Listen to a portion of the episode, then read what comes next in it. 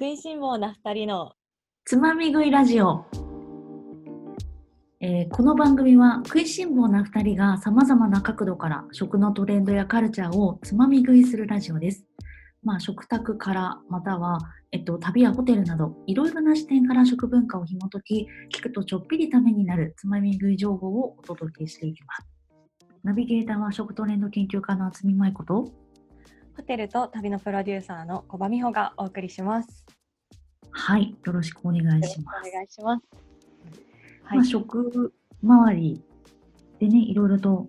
お取り組みしている私たち、まあ、食いしん坊な私たちがですね、えっと、食をいろいろな視点からご紹介していくという、今回2回目なんですけれども、えっと、今回は、そうなんです。私がずっと舞子さんと語りたかった話題をちょっとお話、満を持してお話しできればと思います。で今日のテーマは、タピオカから見るブームとカルチャーの違いとはっていうことについてお話しできればと思います。はい、ね、そう、実はこれをこうね、話したいなと思ったきっかけがありまして、うん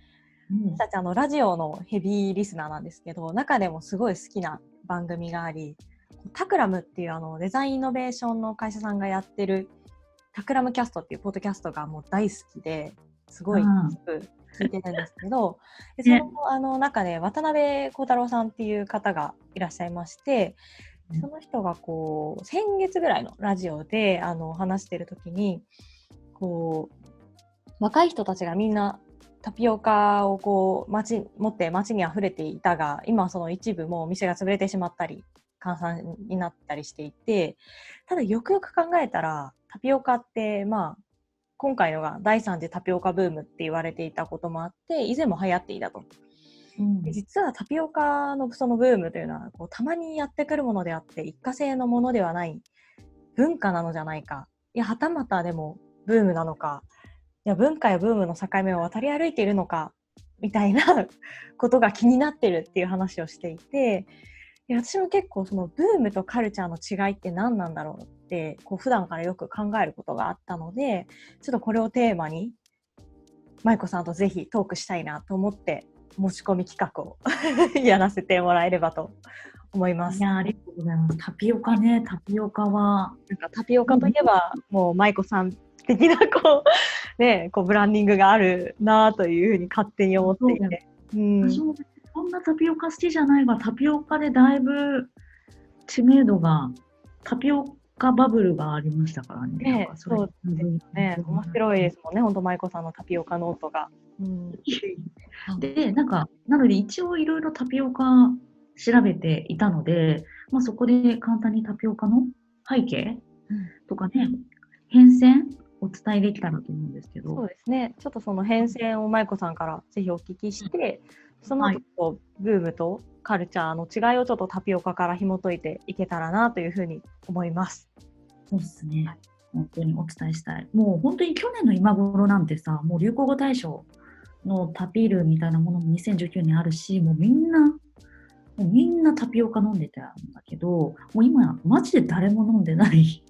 恐ろしい飲み物なんですけどね。でもこれって本当にブームは、あの、第3次って今あったように、もう3回もあって、1回目は、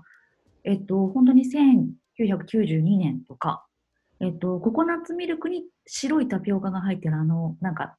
タイ料理店の、なんか、定食に行くと、なんか、ちっちゃいガラスの皿に入ってる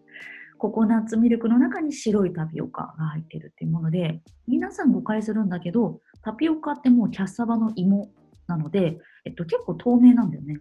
で、黒いものは黒糖を混ぜて飲んでいるっていう風なものなので、これが、もともとは白タピオカが流行ったんだけど、まあ、そこからフードコートとか2008年ぐらいにタピオカが飲み物として登場しているっていうところで、ただこの飲み物も結構今のタピオカとは結構違くて、トッピングなんだよね。あの、フードコートとかのなんか普通にあるコーヒーとかココアの上に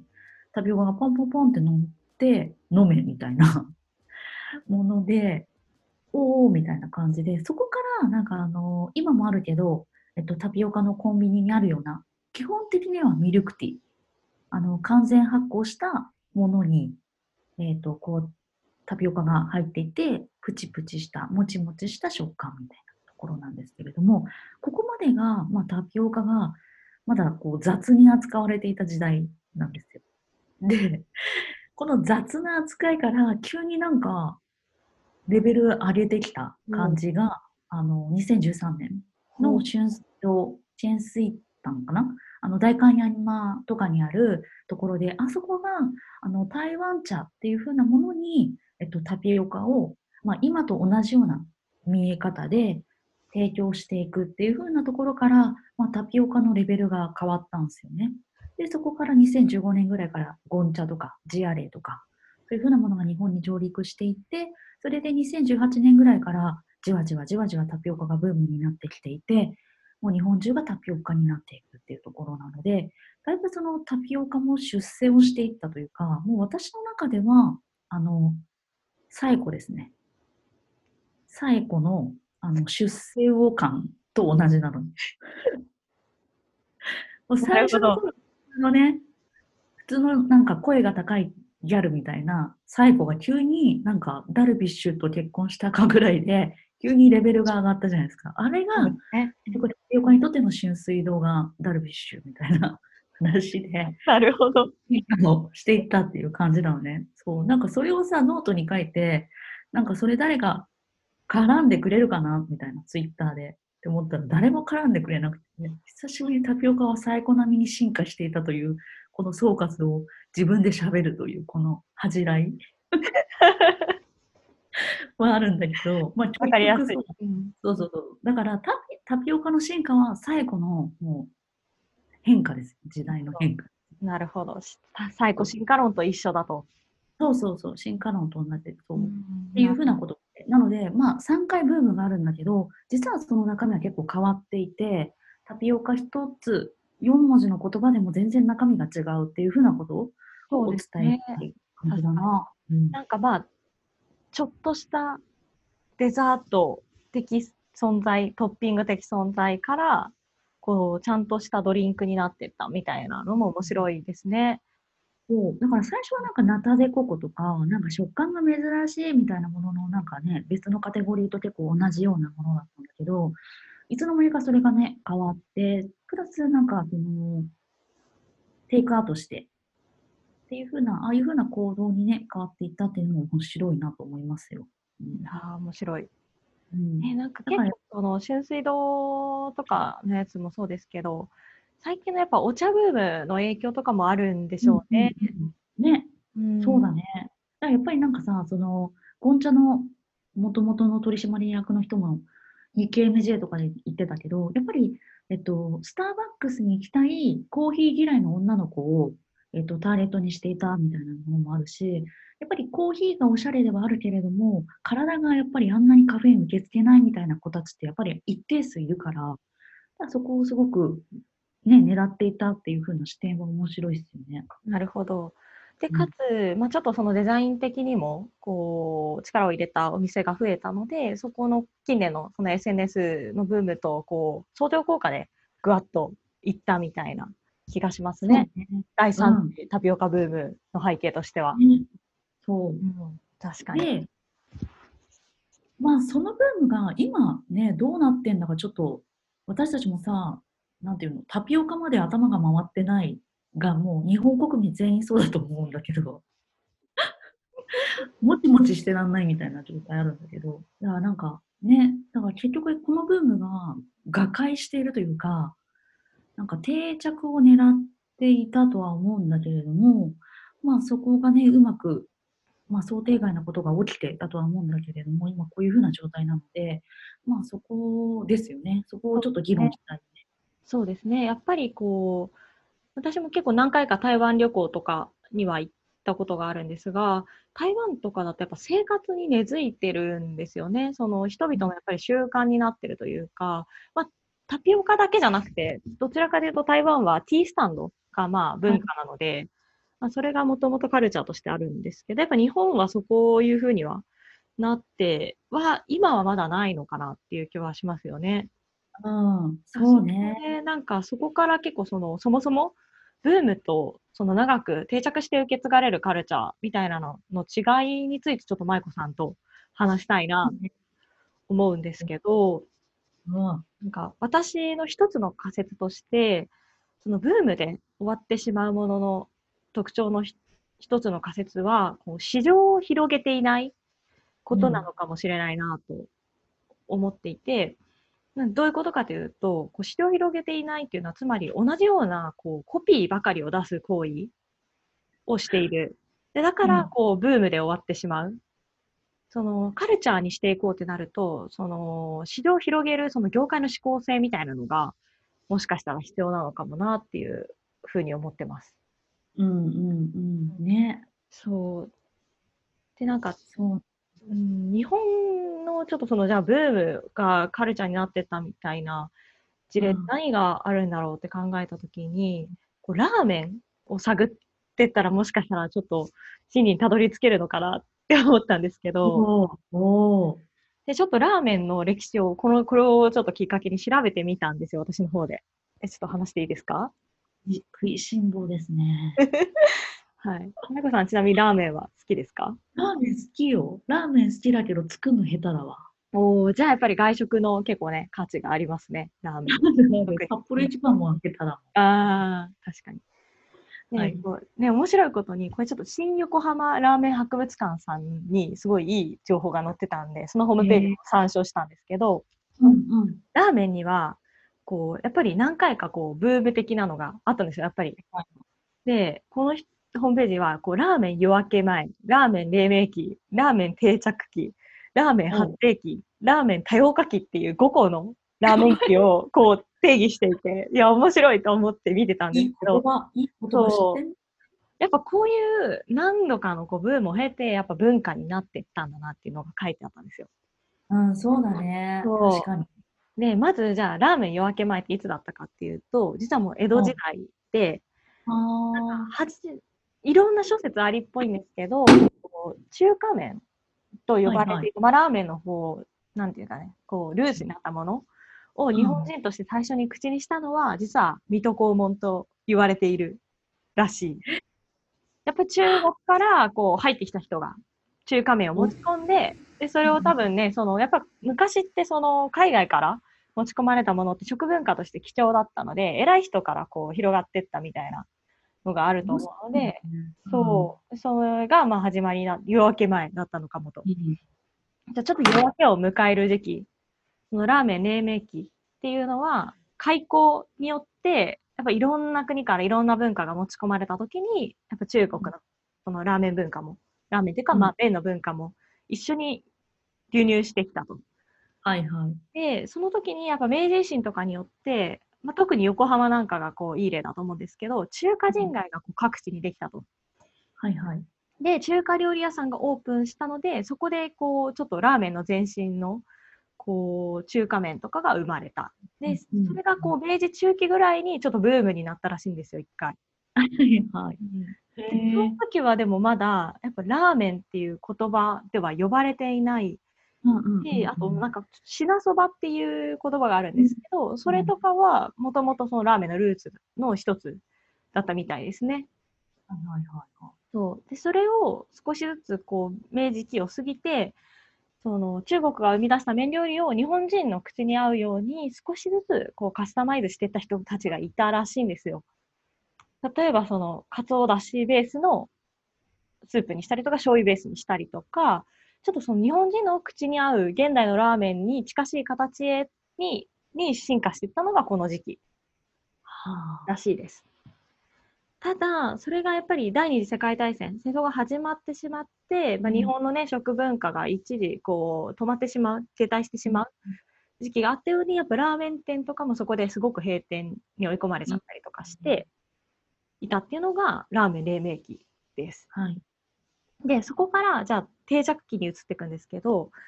この終戦後に各地域にこう闇市がこういろいろぽつりぽつりとこそう。出たわけじゃないですか。でその時に、その中華麺と、まあ、ちょっとした野菜の残りとかでできる、あのラーメンっていうのはすごく手軽で美味しいと人気、大人気になったらしいんですよ。はいはいはい。で、この頃までもう実はラーメンっていうのが一般的に使われてた、まあ、そばとか表現されてたりとかで、えっ、と、まあ、あんまりその、使われ、一般的ではなかったんですけど、その、メニューとしてすごく人気、定着してきたっていうのが、この、実は終戦後きっかけだったらしいんです。で、ここからが私すごい感動したんですけど、発展期に移っていくんですが、うんそんな状況は1958年に一変するんですよ。はい。で、誰が変えたかというと、日清食品さんのチキンラーメン。ン。チキンラーメンの発売が、ラーメンの発展にもう一役買ったわけなんですよ。でこれあれよね、あの連続テレビ小説でね、桃福さんはやってたもんね。そうなんですよ。その、桃福さんが、やっぱりその戦後の焼け野原のよあ中のにある屋台に、その一杯のラーメンを求めて、みんなが長い行列を作る姿を見て、それがもう頭忘れられなくって、もっと手軽にラーメンを食べられないものだろうかっていう思いから、そのチキンラーメンの開発に至ったっていうストーリーがありまして、でそれが、まあ本当一世を風靡して、国民食になって日本人の舌に根付いていった。で、その後に札幌ラーメン、札幌一番が、えっと、は販売されたりとか、で、それ最初塩と醤油だったのが、えっと、味噌が生まれたりとか、味のバリエーションが増えていった。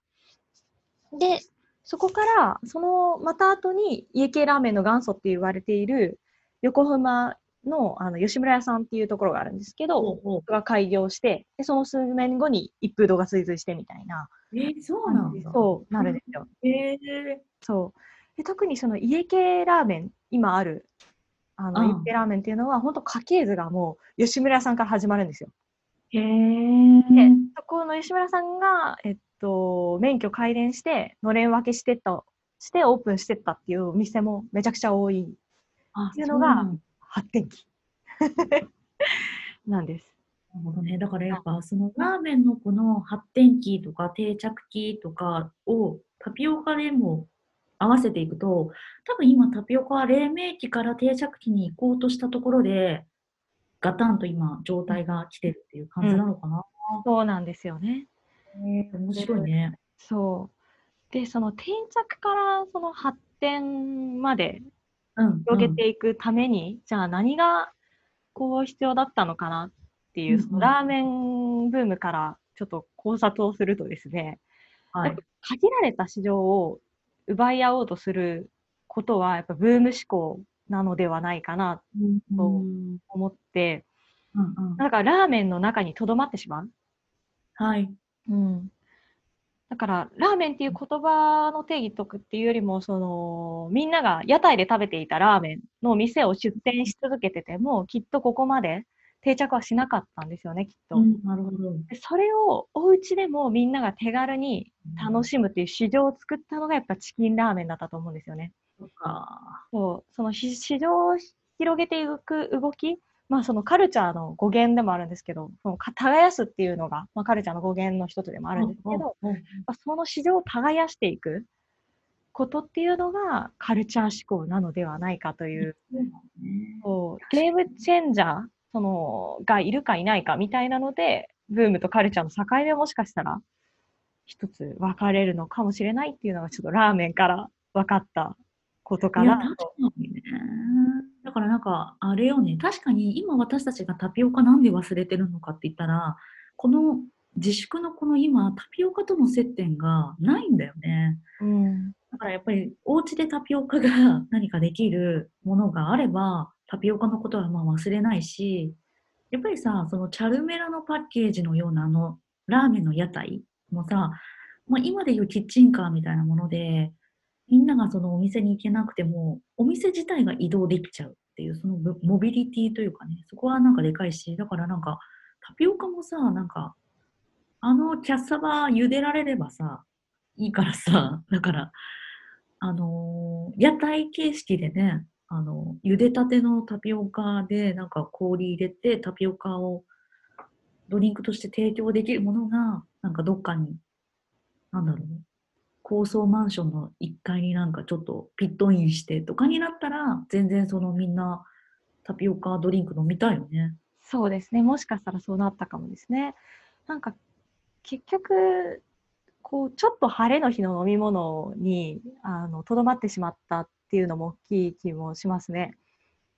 なんかコーヒーって毎朝、例えばおなじみのお店に行ってコーヒー買うっていう人も多いと思うんですけど、それってかなり毛の日の需要じゃないですか。晴れとあ毛の日で言うと。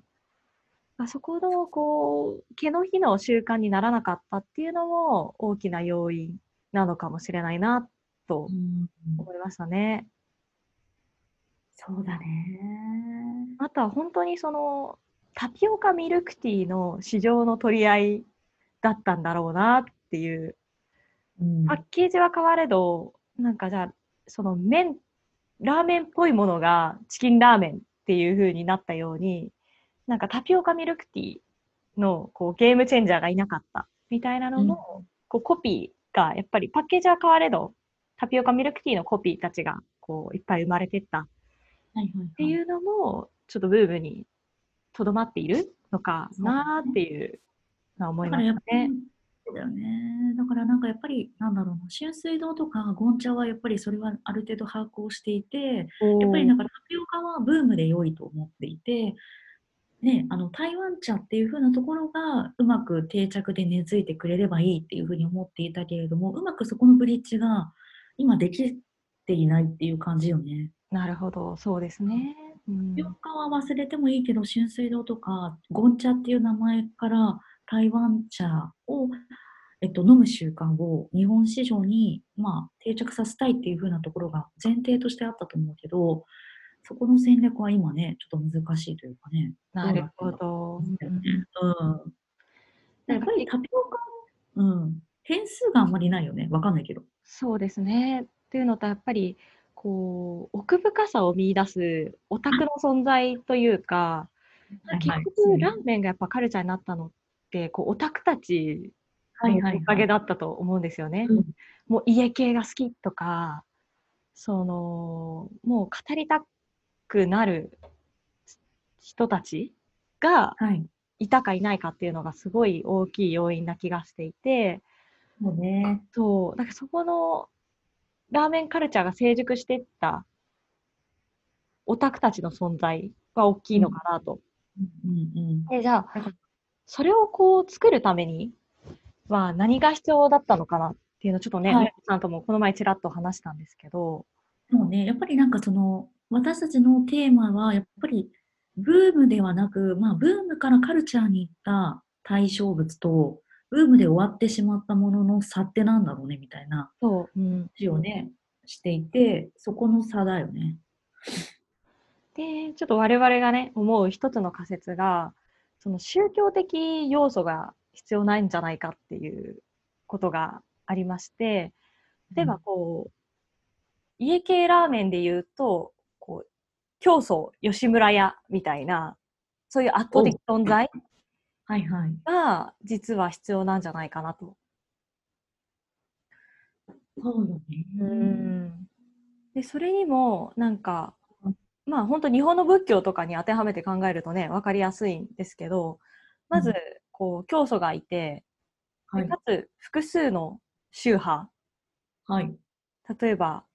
ね、禅宗でも臨済宗と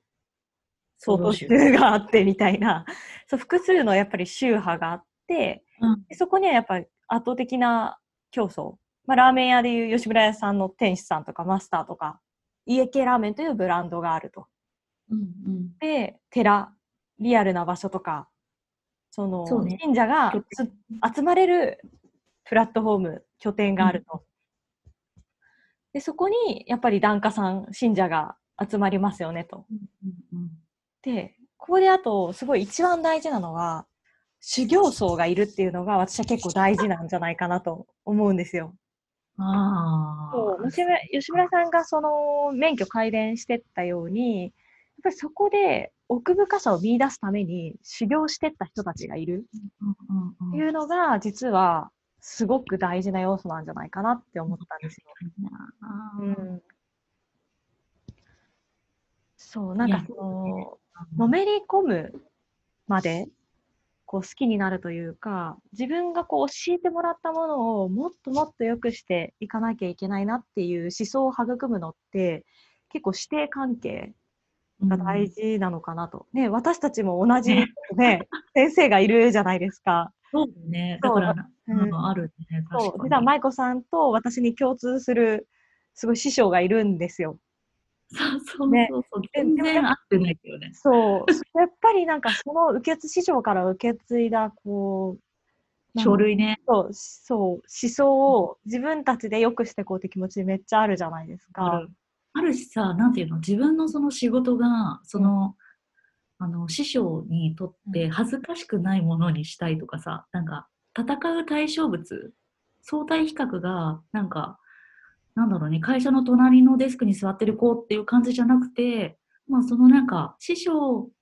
から教えてもらったこととか、師匠に恥ずかしくないことをやってるのかっていうことに。なるよねわかります。そう。それってやっぱり私たちの修行僧時代が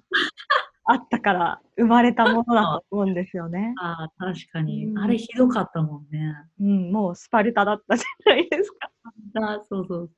なんか背景っていう背景は別にないんですけど、なんかその同じね、会社で、えっと、私がプランナーで、で、美穂ちゃんがプロデューサーをやっていて、で、まあ一緒に提案で、当時はなんか、あんまり人権がない時代だったから、本当にね、まあ真夜中とかまで一緒にやったりとかして、それでプレゼンの準備とかしたし、まあ、その私たちが言ってる師匠っていうのはもう、まあ、ただの部長なんだけど、すごい優秀な部長で、ね、もうあんな人はね、もういないぐらいの優秀な。そうそうそうそうもうでリスペクトねそうそうそうそうそう。で、なんかだいぶその人からもらったインプットは、うん私も美穂ちゃんも、もうちゃんと忠実にさ、本も読んで、うんちゃんとさ、その人の書類はいまだにさ、そう、見返しますうんやっぱりね、教祖です。私たちにね、言うキリスト的存在ですもんね、本当。うんそそうだ。ね、まあ、もう、あの、私たち無宗教レベルだから、わかんないけど、なんかその、崇拝レベルはそうだよね。そうですね。うん、だからやっぱりなんかその、一瞬半年ぐらいのブームではなくて、やっぱり宗教みたいなものって本当に100年、200年、300年と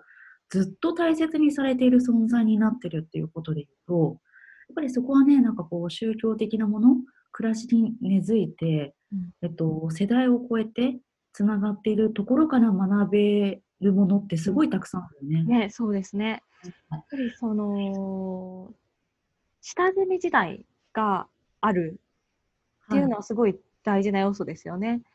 ぱ実は、スタバとかもあるじゃないですか。研修制度がすごいちゃんとしている。あことがあって実はそれって、まあ、ちょっと修行僧に近いというか、うん、確かにね。うん。で、かつ、その、まあ、私たちが下積みさせてもらって、ちゃんと今働けてるっていうのもそうだと思うんですけど、下積みで終わらせない。はいはい。まあ、吉村さんがちゃんと免許改伝をして、世に送り出してった自分の弟子たちをっていうのもあるように、その下積みして独立させるっていうカルチャーもすごく残していかないと、よりいいものを生み出していくっていう文化自体がなくなっちゃうのかなと思ってまあすね。あ、なんかさ、なんだろうね、今ってさ、本当に社会的に、世の中的にこういう狩猟期間みたいなものが、まあ、ネガに感じられる世の中だからこそ、こう逆張りで言うと、そういうものがあると、他とはもう全然差が出るよ。確かに。ね。うんやっぱりその下積みをして知れば知るほど、そのものに対しての複雑さとか奥深さを見出すじゃないですか。やっぱその人たちがその道に入っていかないと、こう文化が途絶えていったりうんうん、する、してしまうのかなと思いますね。なんかその修行期間がなんか搾取っていう風なことではなくて、そなんかその、あとはその拘束の時間っていう話ではなくて、なんかやっぱりそうそのマインドの中の修行というか、う。そうですねすり合。わせの時間っていう感じはするよね。うん、本当そうですねだからやっ。ぱ、私たちも修行したいじゃん、小倉開さん。したい。したい。弟子入りしたい。うん。もう、そのなんかさ、修行マインドが一回根付くと、いろいろ寄生虫みたいになんかいろんなし師匠を欲しくなるよね。すごいわかります。その自分の好きなとか、あ、ちょっと興味あるなっていうふうに思ったジャンルのなんか伝道師を見つけるはいはいはいと、はい。すごい楽しくなるじゃないですか。そうね。ね。だこから。タピオカのこう伝道師的人っていうのはまだね、生まれてないんじゃないですかね。っていうのがちょっとね、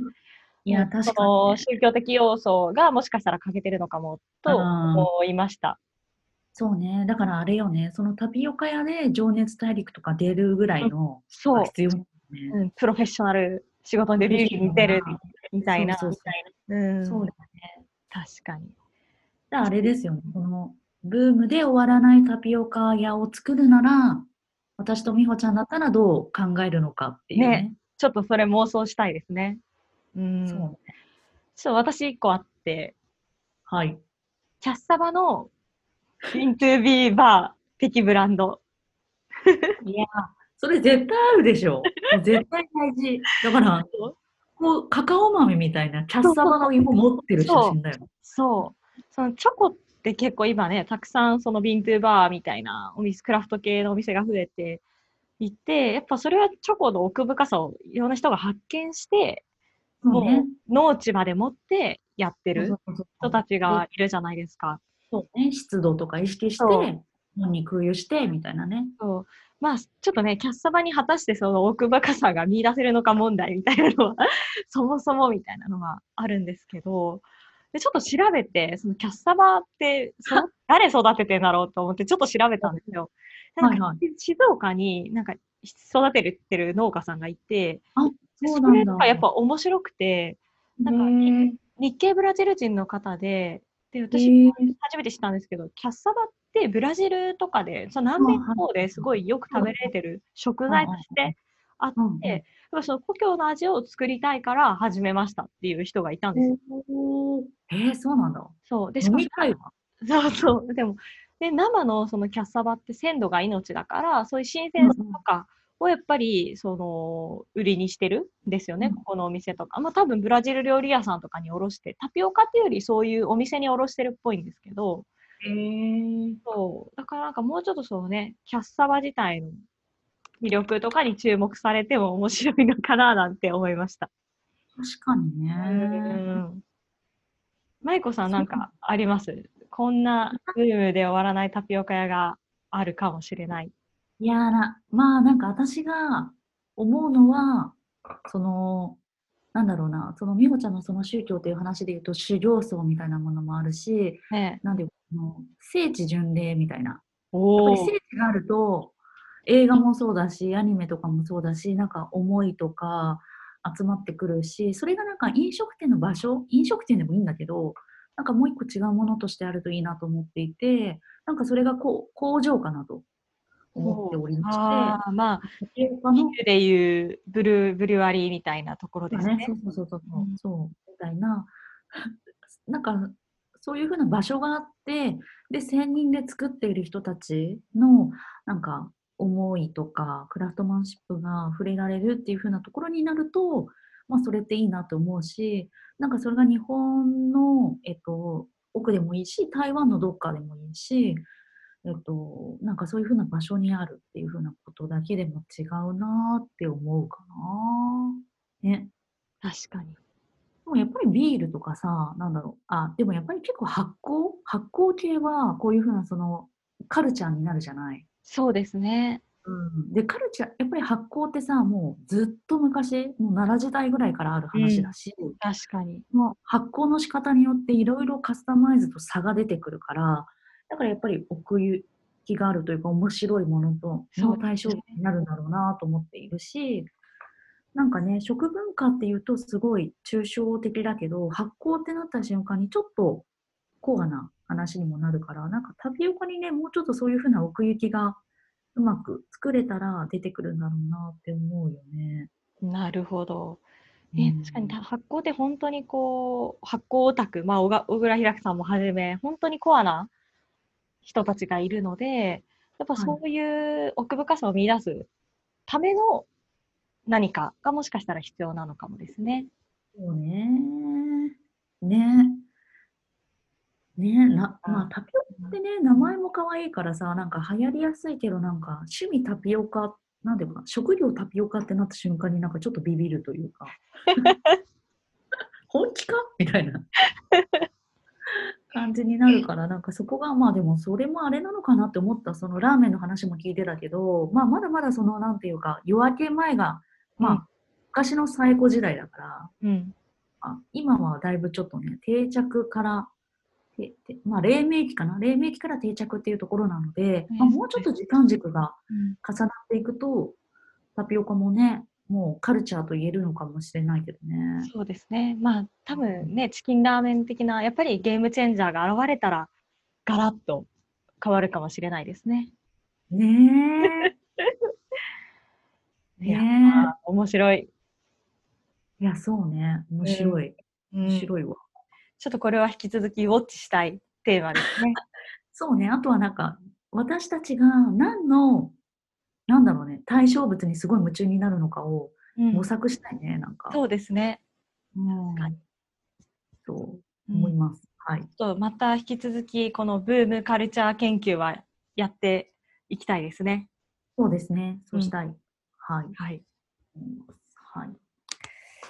そんな感じですか？はい、そうですね。今日のつまみ食いトークはそんな感じでしたね。マイコさん。そうですね。どうでした、はいあはい。ー楽しかったし、やっぱりなんか、思っていることを一回喋って整理すると楽しいね。そうですね。う。うんん。まあもうタピオカとかね、もういろいろと皆さんも興味あると思うので、ぜひ、ハッシュタグつまみ食いラジオで募集というか、何かあったらコメント欲しいですね。そうですね。なんか、いや、こんなタピオカ屋が欲しいとか、ちょっと来たらめっちゃ嬉しいですね。めっちゃこのキャッサバ好きですとか、ね。確かに。そのなんか、もしオタクの方がいたらね、ちょっと聞きたいですよね、そういう話も。うん。キャッサバなめんなとか言われたい。確かに。うん。